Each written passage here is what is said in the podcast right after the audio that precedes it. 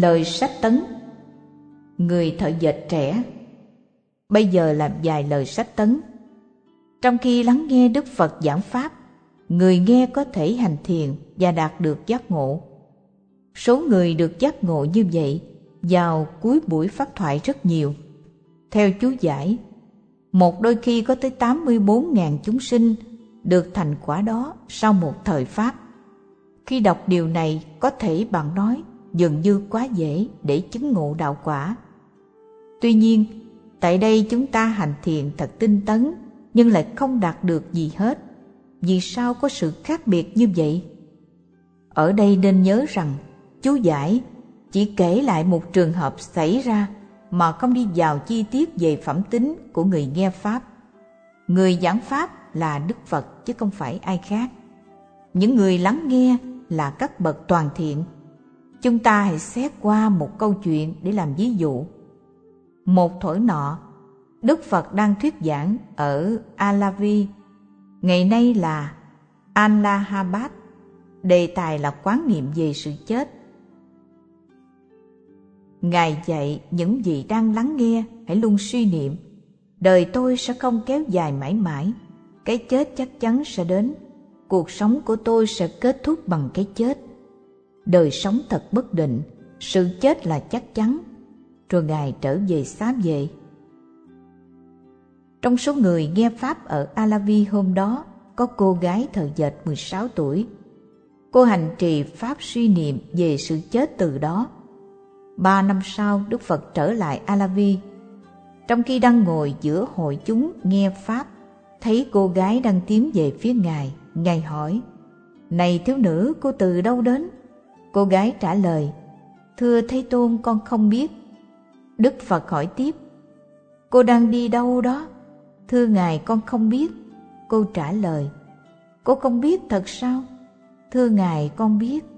Cô biết à? thưa ngài con không biết mọi người bất bình với cô gái vì họ nghĩ cô không kính trọng đức phật do đó đức phật yêu cầu cô gái giải thích những câu trả lời trên cô nói bạch thế tôn ngài là một vị phật nên sẽ không nói những chuyện nhỏ nhặt cho nên khi ngài hỏi con từ đâu đến con biết ngay rằng ngài đang hỏi một điều rất ý nghĩa ngài ngụ ý hỏi con từ kiếp nào đến đây Điều này quả con không biết và đã trả lời là không biết. Khi hỏi con đang đi về đâu, Ngài muốn ám chỉ kiếp sống tới mà con sẽ đến. Điều này con cũng không biết và đã trả lời là không biết. Rồi Ngài hỏi con có biết là con sẽ chết một ngày nào đó không? Con biết một ngày nào đó mình sẽ chết nên trả lời là biết. Rồi Ngài hỏi con có biết khi nào con sẽ chết? Điều này con không biết và trả lời là con không biết. Đức Phật nói lành thay khi nghe cô gái giải thích. Như thế, theo câu hỏi và đáp thứ ba là chắc chắn chúng ta sẽ chết, có điều không biết là chết lúc nào mà thôi. Hãy hỏi mình về câu hỏi thứ hai, ta sẽ đi đâu? Thật khó trả lời phải không? Nhưng có cách để tìm được câu giải đáp không mấy khó khăn. Hãy nghĩ đến các nghiệp đã tạo qua thân, khẩu và ý. Nghiệp nào nhiều hơn, thiện hay bất thiện? Nếu nghiệp thiện nhiều, bạn sẽ đi đến cõi tốt lành. Nếu nghiệp bất thiện nhiều, bạn sẽ đi cõi xấu. Do đó, hãy nỗ lực làm nhiều điều thiện, mà cách tốt nhất là hành thiền minh sát, để mãi mãi khỏi bị đọa vào các cõi thấp kém. Hãy cố gắng đạt cho được ít nhất là tầng nhập lưu, như vậy đủ chưa? Nếu bạn có thể đạt được quả vị này, sư rất sung sướng. Nhưng theo Đức Phật, bạn phải hành trì cho đến khi đạt được đạo quả A-la-hán. Bây giờ trở lại thiếu nữ dệt giải, cô trở thành bậc thánh nhập lưu vào cuối thời Pháp của Đức Phật. Rõ ràng, sự thành đạt giác ngộ này là kết quả của việc suy niệm về sự chết trong thời gian ba năm từ câu chuyện này, chúng ta có thể suy diễn là đã có nhiều người tương tự như cô. Trong khi ngủ tại kỳ viên tự ở thành xám vệ, Đức Phật giảng Pháp mỗi ngày. Mỗi tối dân chúng nơi đây áo quần tương tất, mang hương hoa đến cúng dường và nghe pháp thoại. Điều tương tự cũng có lẽ đã diễn ra tại Trúc Lâm Tịnh Xá ở thành Dương Xá. Trong khi lắng nghe giáo pháp, họ giữ giới hành thiền. Ngay cả ngày nay, nhiều người nghe pháp và bắt đầu thiền tập. Vào thời đó, chính Đức Phật là người giảng pháp, cho nên làm thế nào mà họ lại không thực tập cho được? Những người này trước đó đã từng được lắng nghe nhiều pháp thoại của Ngài và bây giờ đang nghe Đức Phật giảng và thành đạt giác ngộ. Rồi còn có những tăng, ni cư sĩ và đủ hạng người khác. Những gì đã có phước duyên lắng nghe Đức Phật phải là những bậc thiện lành. Và Đức Phật luôn luôn giảng pháp tùy thuận với căn cơ của người nghe. Điều này thật quan trọng. Vị tỳ kheo đần độn. Thuở nọ có chàng Pantaka em. Không thể nào học thuộc nổi bài kệ 44 âm trong vòng 4 tháng. Chồng Pantaka anh mất kiên nhẫn với em mình nên đuổi đi. Đức Phật nhận Pantaka em làm đệ tử. Đưa cho miếng giải và dạy Trong khi cầm phải lặp đi lặp lại. Tẩy sạch dơ bẩn, tẩy sạch dơ bẩn. Vị tăng này làm đúng theo lời dạy, kinh nghiệm được bản chất của danh và sắc chính nơi mình và trở thành vị A-la-hán chỉ trong hai hay ba giờ là nhiều nhất. Ngài đạt giác ngộ một cách dễ dàng bởi vì được cho đề mục hành thiền thích hợp với căn cơ của mình –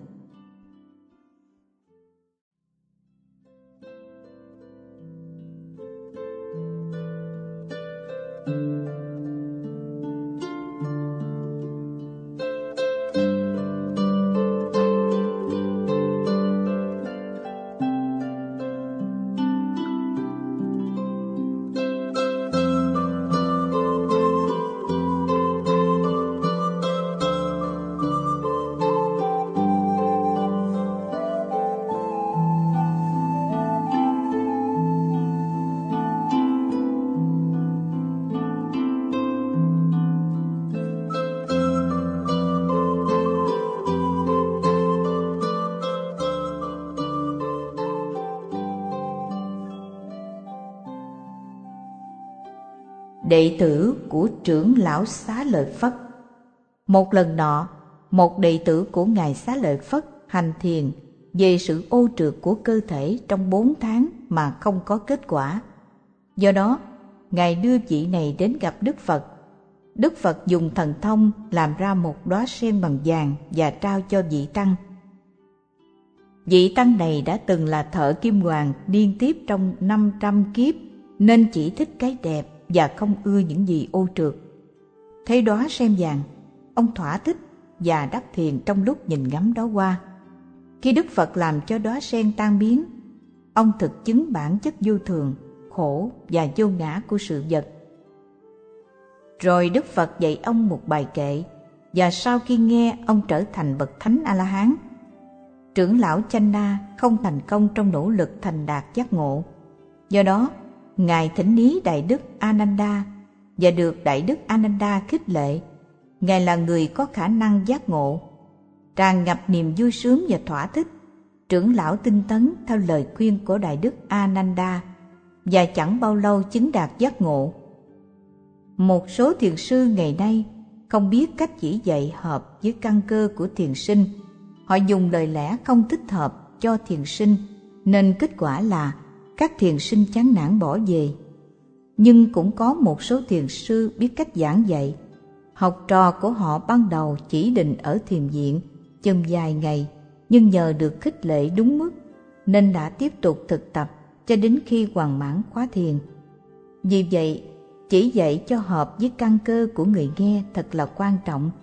Do đó, không đáng ngạc nhiên chút nào khi có hàng ngàn người đạt giác ngộ vào mỗi cuối thời Pháp của Đức Phật. Ở đây, giữa những người nghe Pháp có thể có một hoặc hai người đã đầy đủ ba la mật như những vị vào thời Đức Phật. Rồi sẽ có thêm những người được viên mãn sau những ngày tháng thực tập. Những người này có thể đạt giác ngộ trong khi lắng nghe giáo Pháp. Nếu bạn không thể giác ngộ bây giờ, hãy tiếp tục hành thiền. Không bao lâu bạn sẽ thành tựu.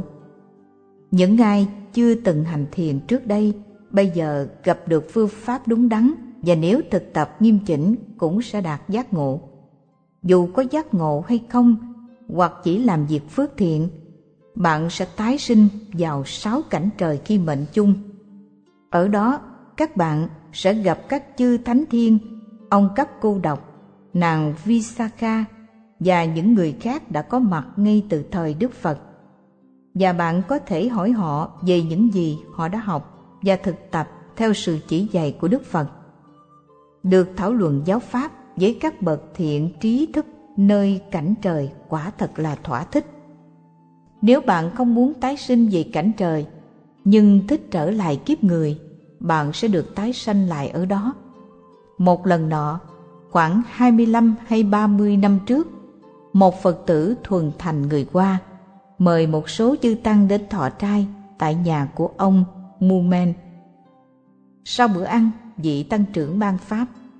Ngài nói do phước báo của thiện nghiệp cúng dường trai tăng, vị đệ tử người qua sẽ tái sinh vào cõi trời đầy phúc lạc với những cung điện tráng lệ và các khu vườn tuyệt đẹp. Vị tăng hỏi thí chủ, này thiện tính, ông có muốn sanh lên cõi trời không? Dạ không, con không muốn tái sanh vào cảnh trời. Người đó trả lời, ngạc nhiên vị tăng hỏi, tại sao?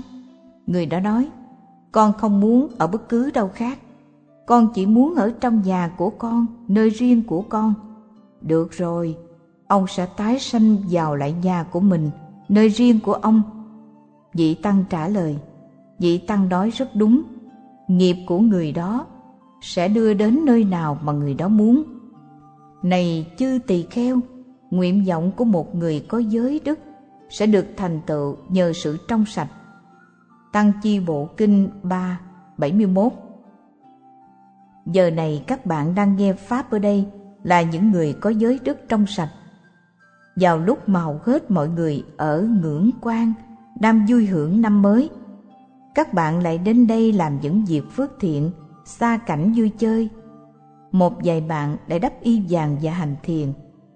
Do giữ tám giới và thiền tập, giới đức các bạn trong sạch. Nếu thích sanh về cõi trời, các bạn sẽ được như ý nếu muốn sanh lại cõi người, các bạn cũng sẽ được toại nguyện. Về vấn đề này, có một điều đáng cho chúng ta quan tâm. Ngày nay, các quốc độ ở Âu Châu và Mỹ Châu đang thịnh vượng. Chúng ta sợ rằng những người miếng tạo nhiều thiện nghiệp thường có khuynh hướng thêm về những quốc gia này và sẽ sanh vào đó. Sư nghĩ điều này đã xảy ra rồi. Một vài vị hỏi, Mặc dầu Phật tử hay làm phước thiện, nhưng tại sao các xứ Phật giáo lại không thịnh vượng? Dường như họ hay nghĩ rằng khi một người miếng qua đời, người đó chỉ sanh lại ở miếng điện. Không phải như vậy. Một người có phước báo có thể tái sinh bất cứ ở đâu. Một người miếng nếu muốn có thể tái sanh mọi nơi. Những người giàu sang ở các nước khác có thể là người Phật tử tốt lành từ Miến Điện đã làm những điều thiện lành ở đây. Nhưng nơi này không có đủ các bậc cha mẹ giàu sang để đón nhận sự tái sinh của họ. Do đó, họ phải tái sinh ở một nơi khác. Nếu bạn sinh ra ở nơi đó mà vẫn còn là người phạm tục, bạn chắc sẽ theo tôn giáo của cha mẹ mình. Điều này rất quan trọng. Do đó, để vững niềm tin vào tôn giáo của mình phải thực tập ngay bây giờ bạn phải đạt đến giai đoạn mà đức tin của mình vào phật pháp tăng không bao giờ lay chuyển đó là tầng nhập lưu mà một khi đã chứng ngộ dòng thánh này rồi đức tin của bạn nơi tam bảo sẽ không bao giờ lây chuyển trong bất cứ quốc độ nào bạn được sanh vào ngày nay được sanh vào cõi người không còn là điều tốt nữa đời sống ngắn ngủi, bệnh tật đầy rẫy, ý thức hệ lẫn lộn và hiểm nguy quá mức. Do đó, nếu không muốn sanh vào cõi người, bạn sẽ sanh vào cõi trời. Mặc dầu chưa đạt được đạo và quả, thiện nghiệp bố thí, cúng dường và giữ giới sẽ đưa dẫn bạn đến bất cứ nơi nào mà bạn muốn. nếu bạn đã đạt được đạo và quả lại càng tốt hơn và đến được cõi trời không phải là quá khó. Một người endaka của thành dương xá chỉ cúng dường một muỗng cơm cho chư tăng mà được sanh vào cõi trời đau lợi. Những thiện tính cư sĩ của chúng ta ở miến điện đã cúng dường nhiều hơn một muỗng cơm về giới luật giữ giới một thời gian như tám giới bát quan trai giới trong nửa ngày. Người giữ giới cũng có thể được sanh vào cõi trời. Các bạn hiện đang giữ tám giới và hành thiền tốt đẹp. Nếu muốn, các bạn sẽ dễ dàng đến được cõi trời. Tại sao không? Một khi tái sanh vào đó rồi, hãy hỏi các chư thánh thiên về giáo pháp của đức phật và thảo luận phật pháp với họ thiên nữ uposatha vào thời đức phật, có một cô gái tên là uposatha ở sakita, trong khu vực kosala, thuộc trung ấn. Cô ta sống theo giáo pháp của đức phật và trở thành bậc thánh nhập lưu khi qua đời, cô được tái sanh vào cảnh trời đau lợi, ngự trong một tòa lâu đài tráng lệ. Một ngày nọ, ngày một kiền điên gặp cô trong khi viếng thăm các cảnh trời chư tăng vào thời đó, có đầy đủ trí tuệ và thần thông. Họ có thể thăm viếng thiên giới hoặc dùng thiên nhãn để nhìn các cảnh trời hoặc lắng nghe với thiên nhĩ. Nhưng ngày nay, được biết không có chư tăng nào đạt được năng lực tâm linh đó. Chúng ta không thể đi đến cảnh trời, và cho dù tìm cách đến nơi, chúng ta cũng không thể thấy các chư thiên được. Đừng nói chi đến các vị trời ở các cõi cao hơn. Chúng ta còn không thể thấy chư thiên ở cõi người như các vị thần cây và hộ tài. Ngài một kiền điên thường dùng thần thông để giếng các cảnh trời. Ý định của ngài là muốn nghe tận tai chư thiên tường trình làm thế nào họ sanh lên đó được và thiện nghiệp nào họ đã tạo để hưởng được một đời sống tốt đẹp như thế. Dĩ nhiên ngài cũng có thể biết được những câu chuyện của chư thiên mà không cần gặp. Nhưng ngài muốn được nghe chính họ nói. Khi lên đó, ngài đến gần dinh thự của thiên nữ upusatha và vị này từ trong dinh chào ngài. Ngài mục kiền liên hỏi, này thiên nữ, vẻ quy hoàng của thiên nữ giống như sự sáng lạng của kim tinh. Thiên nữ đã tạo những thiện nghiệp gì để được hưởng sự quy hoàng và đời sống tốt đẹp này. Vị trời nữ trả lời, trước đây, tôi là một người đàn bà tên uposatha ở sakita. Tôi lắng nghe lời dạy của đức phật, có đức tin tròn đầy vào giáo pháp của ngài và trở thành đệ tử cư sĩ nương tựa vào tam bảo. Có đức tin vào phật, pháp và tăng là quy y tam bảo. Bạn thể hiện điều này bằng cách lặp lại câu nguyện con xin nương tựa nơi phật, con xin nương tựa nơi pháp, con xin nương tựa nơi tăng. Đức phật hiểu biết tất cả các pháp. Chính ngài đã chứng ngộ niết bàn. Đoạn tận phiền não như già, bệnh, chết. Ngài giảng dạy giáo pháp để chúng sanh có thể hưởng hạnh phúc niết bàn như ngài. Nếu một người hành theo lời dạy của đức phật, người đó sẽ tránh được bốn khổ cảnh và thoát khỏi khổ đau. Tin như vậy bạn quay về nương tựa nơi đức phật. Khi bị bệnh, bạn phải có niềm tin vào người thầy thuốc của mình. Vì y sĩ này là chuyên viên có thể chữa tôi khỏi bệnh. Tương tự như vậy, bạn phải có niềm tin nơi đức phật. Biết rằng bạn sẽ vượt thoát khỏi phiền não bằng cách thực hành theo lời ngài dạy. Nhưng ngày nay, một số người dường như không biết ý nghĩa của quy y họ lặp lại công thức quy y bởi vì cha mẹ hay thầy bắt làm như vậy. Điều này thật không đúng. Bạn phải biết ý nghĩa tư duy về điều này trong tâm và lặp lại câu nguyện một cách thành kính. Nếu bạn không thể thực hành được thường xuyên, hãy cố gắng thỉnh thoảng tụng đọc các lời nguyện này. Khi nói, xin quay về nương tựa nơi pháp là bạn đặt niềm tin vào những lời đức phật dạy về đạo, quả và niết bàn. Bạn xác quyết đức tin của mình rằng sự thực tập những lời dạy này sẽ giúp bạn thoát khỏi những đọa cảnh thấp kém và vượt khỏi phiền não của dòng tái sanh. Khi nói, xin quay về nương tựa nơi tăng, là bạn đặt niềm tin vào tình đạo của các bậc thánh, những người thực hành giáo pháp của đức phật và đạt được đạo và quả bạn có niềm tin là nương tựa vào tăng, sẽ giúp bạn thoát khỏi bốn cõi thấp kém và dòng luân hồi. Một người đã quy y tam bảo, được gọi là cư sĩ nam hay cư sĩ nữ, là một thiện tính người đó làm nhiều điều phước thiện nên được tái sanh vào cảnh trời. Những ai đã quy y phật sẽ không đọa bốn cõi thấp kém. Sau khi rời bỏ thân người, họ sẽ mang thân hình các vị trời trường bộ kinh 2 204 tương ưng bộ kinh 1 25 thiên nữ Oposatha cũng còn tạo những thiện nghiệp khác. Vị trời tiếp tục. Tôi có giới đức tròn đầy.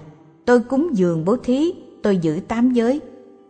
Những người không biết phật pháp hay chế rỉu việc giữ tám giới và thường nói, bạn nhịn năng rồi đói lã chỉ có vậy thôi. Họ không biết gì về thiện nghiệp và bất thiện nghiệp. Họ không hiểu rằng vượt qua được sự thèm ăn hay tham ăn khiến thiện tâm phát triển. Cũng như họ không biết việc nhịn ăn tốt cho người bị bệnh như thế nào, họ ca tụng việc ăn uống và chỉ biết về phúc lợi vật chất mà thôi. Họ hoàn toàn bù tịch về tâm và tái sanh. Giữ tám giới là để ngăn ngừa những điều bất thiện sanh khởi và phát triển điều lành giống như sự tự chế. Những bậc thánh, các vị a la hán sống xa lìa các điều bất thiện như sát sanh, trộm cắp, tình dục, tà mạng, rượu chè, ăn sái giờ tôi sẽ nguyện tôn kính nơi theo gương các ngài suốt trọn một ngày nay. Người thiện tính tư duy như vậy khi thọ tám giới, khi thấy đói bạn nỗ lực tự chế cho tâm mình khỏi bị phiền não gì đó bụng đây là một hành động thánh thiện. Khi hành động thánh thiện sanh khởi, tâm trở nên trong sạch. Vì tâm trong sạch, khi bạn chết, sự trong sạch của tâm tiếp tục. Chính điều này mà chúng ta nói là sanh làm người hay trời.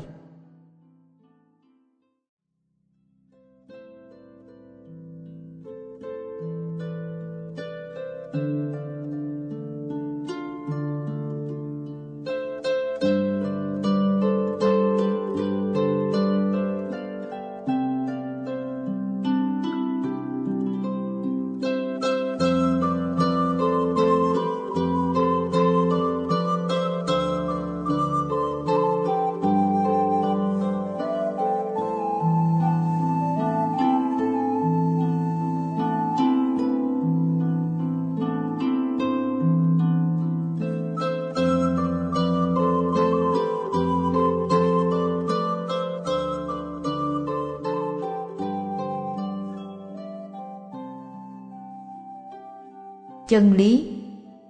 Vị thiên nữ tiếp tục, tôi được đến sống ở cung điện này do kết quả của sự tiết chế và rộng lòng. Ở đây tiết chế rất là quan trọng. Ngay trong thế gian này, nếu không tiết chế trong việc chi tiêu, bạn sẽ trở nên nghèo túng. Nếu không tiết chế trong hành động, bạn sẽ nhiễm bệnh hay phạm tội ác. Đối với kiếp sống tới tiết chế rất quan trọng bởi vì nó có thể thanh lọc tâm. Còn sự rộng lòng có thể giúp một người tái sanh lên thiên giới là sự hiểu biết rất thông thường đối với người phật tử. Vị thiên nói, tôi biết tứ diệu đế. Những chân lý cao thượng này là những sự thật được các bậc thánh biết hay được các ngài thân chứng.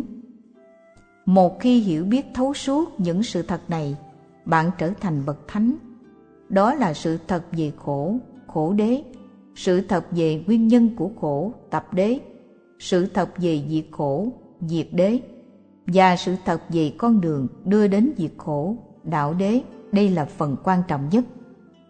Hiểu biết những sự thật cao thượng không có nghĩa là học từ người khác nói, nhưng là tự mình kinh nghiệm. Bạn nên thấy rõ chúng, từ bỏ những gì đáng từ bỏ, tự thân chứng mục đích và tự mình thấy rõ con đường. Chú giải đã giải thích như vậy. Ngũ quẩn thủ tạo nên khổ đế, do đó chú niệm các quẩn và biết chúng là hiểu khổ đế. Trong khi ghi nhận, bạn đã thấy chúng sanh khởi, hoại diệt, tạo ra sự khổ như thế nào. Bạn hiểu biết rõ ràng trong khi hành thiền, khi đạt thánh đạo, bạn thực chứng niết bàn, sự chấm dứt khổ, rồi khi suy nghiệm lại thấu suốt được rằng bất cứ gì có tính sanh diệt và chưa ngừng nghĩ là khổ. Bạn thật hiểu như vậy vào lúc đạt đạo tâm. Khi hành thiền, ta có thể không có sự luyến lái vào đề mục đang được theo dõi. Đây là sự hiểu biết bằng cách từ bỏ. Khi suy nghiệm trở lại, sự luyến ái sẽ không sanh khởi đối với những đối tượng đã được thấy là vô thường, khổ và vô ngã vì nó đã được tận diệt. Bạn sẽ hiểu được như vậy khi hành thiền.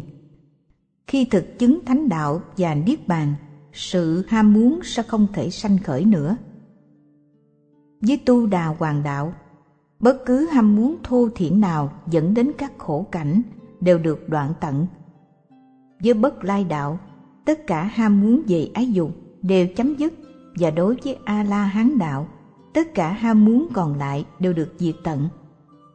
Bất cứ lúc nào bạn ghi nhận sẽ không có ô nhiễm, không tạo nghiệp, cho nên phiền não sẽ không có cơ hội sanh khởi đối với đề mục đang được ghi nhận. Tất cả đều được dập tắt. Sự chấm dứt khổ như thế được kinh nghiệm trên mỗi ghi nhận. Đây là cách mà bạn chứng thực diệt đế vào lúc đạt đạo tâm, bạn chứng ngộ Niết Bàn. Điều này bây giờ đã rõ ràng. Mỗi khi hành thiền, chánh kiến về bản chất thực sự của danh và sắc sanh khởi. Một khi có chánh kiến rồi, các trạng thái tâm, tâm sở như chánh tư duy cũng đồng thời sanh khởi. Có được tám chi của bát chánh đạo là phát triển được con đường. Bạn hiểu được như thế khi hành thiền tám chi sanh khởi vào lúc đạt đạo tâm và chứng ngộ niết bàn. Người đã đạt được đạo và quả, khi suy nghiệm lại sẽ thấy thánh đạo được hình thành như thế nào. Đây là trí tuệ giác ngộ. Do đó, nếu bạn hiểu được danh và sắc là khổ như thế nào, nếu bạn từ bỏ được ái dục là nguyên nhân đưa đến khổ đau, nếu bạn thân chứng được sự chấm dứt khổ, và nếu bạn tự hình thành bát chánh đạo trong bạn chúng tôi có thể nói bạn đã biết tưới diệu đế. Do đó, khi thiên nữ Opusatha nói là biết tưới diệu đế, vị ấy ngụ ý mình đã thấy được con đường tuệ giác và thánh đạo bằng chính kinh nghiệm tự thân. Nói một cách khác, vị thiên nữ này đã là bậc thánh dự lưu. Một khi bạn biết tứ diệu đế, bạn cũng biết luôn thánh pháp. Chúng tôi sẽ trích một đoạn kinh vị thánh đệ tử thông suốt giáo pháp, đã thấy các bậc thánh là người thiện xảo trong thánh pháp. Nếu bạn không phải là bậc thánh, bạn sẽ không biết rằng trí tuệ chân chánh bậc thánh là người như thế nào. Những ai chưa gia nhập tăng đoàn sẽ không biết bằng kinh nghiệm cá nhân về cách sống dẫn xử của một vị tăng. Những ai chưa hành thiền sẽ không biết một thiền sinh sống và hành xử như thế nào chỉ khi nào chính bạn là một thánh nhân, bạn mới biết ai là bậc thánh. Theo chú giải, thánh pháp gồm tứ niệm xứ, tứ chánh cần, tứ như ý túc, ngũ căn, ngũ lực, thất giác chi và bát chánh đạo. Tất cả có bảy loại. Nếu bạn biết bất cứ loại nào trong bảy loại này, bạn biết luôn sáu loại kia.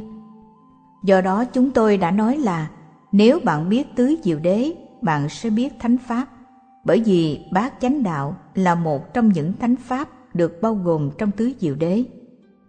Khi bạn nỗ lực thành đạt bất cứ loại nào trong bảy loại, như là tứ niệm xứ, bạn sẽ hiểu rõ tứ niệm xứ từ chính kinh nghiệm của mình. Đây là sự hiểu biết thật sự. Học từ nghe nói lại sẽ không được như vậy.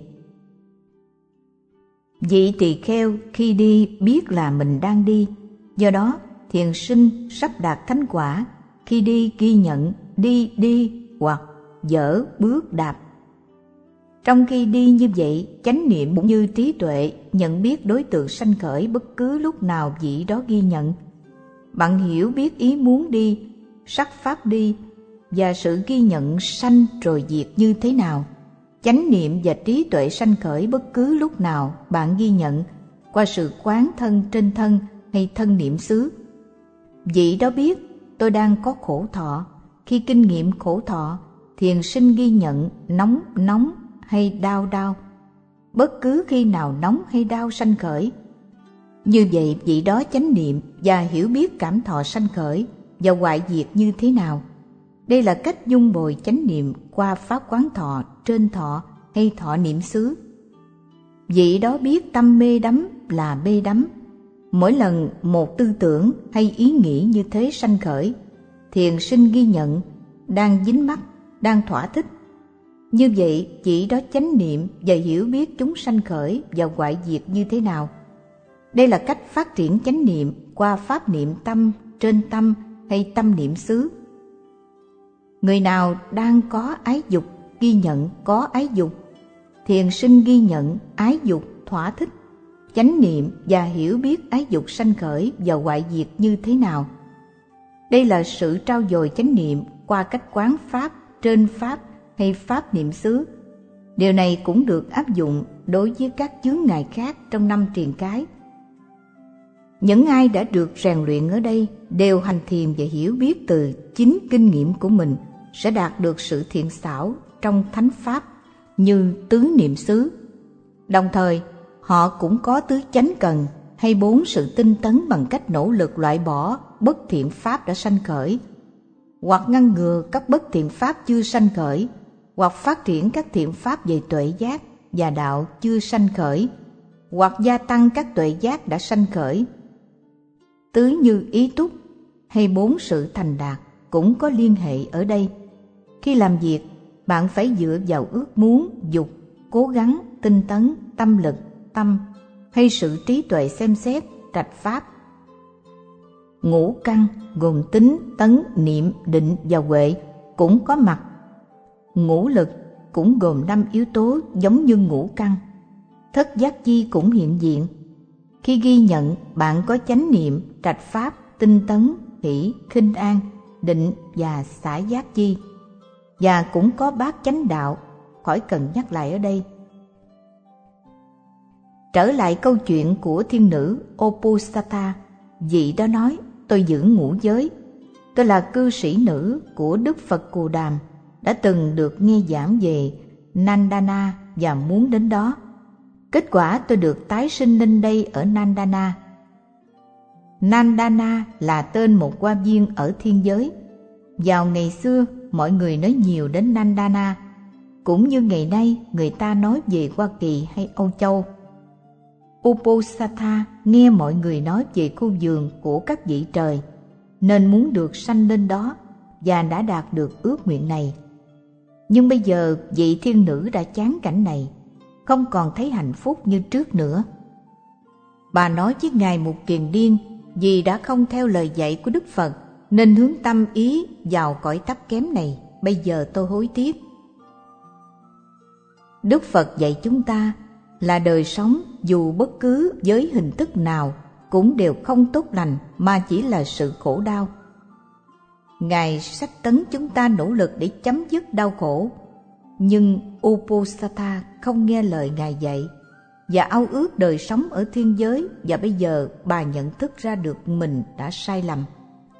Có thể bạn hỏi, tại sao không nỗ lực chấm dứt khổ đau ngay ở thiên giới? Điều này không dễ dàng, vì ở đó các chư thiên luôn luôn ca hát, nhảy múa và vui chơi. Không có được lấy một nơi yên tĩnh như ở cõi người, ngay cả nơi thế gian này của loài người. Khi là thiền sinh về lại nhà, bạn đâu dễ hành thiền được tốt đẹp đâu, có phải vậy không?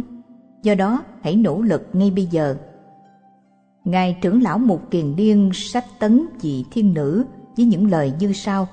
Đừng lo lắng, Uposatha.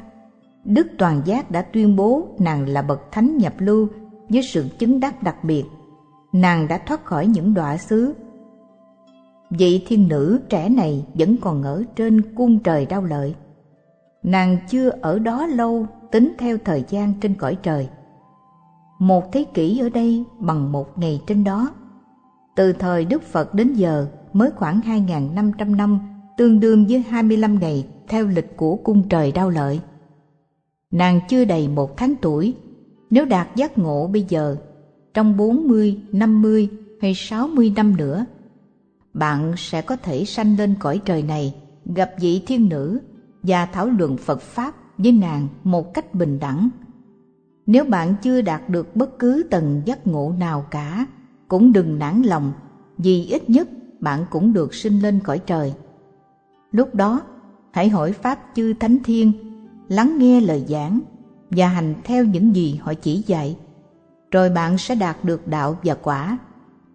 Sắc tướng của chư thiên thật thuần tịnh và tâm sanh khởi dựa vào sắc thuần tịnh này rất tinh thông mau lẹ. Do đó, nếu nhớ những gì mình đã thiền tập ở cõi người, bạn sẽ hiểu biết trạng thái sanh khởi và hoại diệt của thân tâm và đạt đạo và quả ngay tức khắc. Những kinh nghiệm giáo pháp thực chứng trước đây trôi chảy đến vị này trong hỷ lạc. Này chư tỳ kheo, sự hồi tưởng sanh khởi chậm chạp, nhưng rồi vị đó nhanh chóng đạt đạo, quả và niết bàn.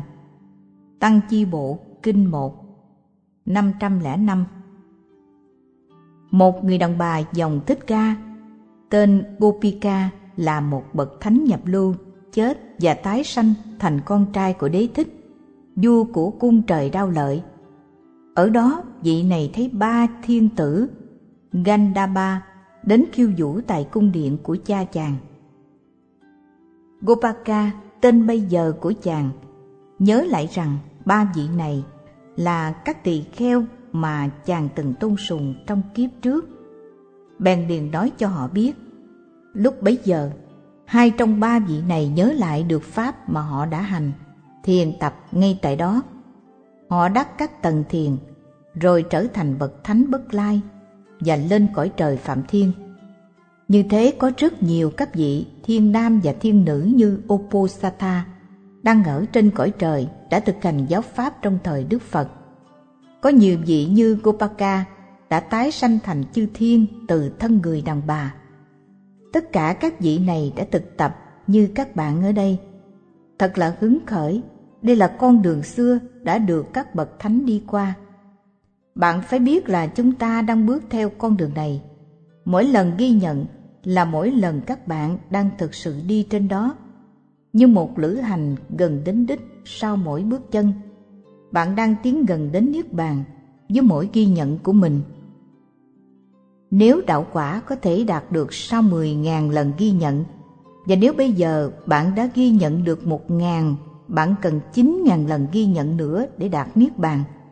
Nếu bạn có 9.999 lần ghi nhận, thì lần ghi nhận tới sẽ là dòng thánh đạo. Càng ghi nhận càng gần tới thánh đạo. Mong cho các bạn có thể ghi nhận về ngũ quẩn bất cứ lúc nào chúng sanh khởi qua sáu cửa giác quan. Mong các bạn thực chứng được vô thường, khổ và vô ngã. Cầu mong cho các bạn gặt hái nhiều tiến bộ, nhanh chóng về tuệ giác và kinh nghiệm niết bàn, chấm dứt khổ đau.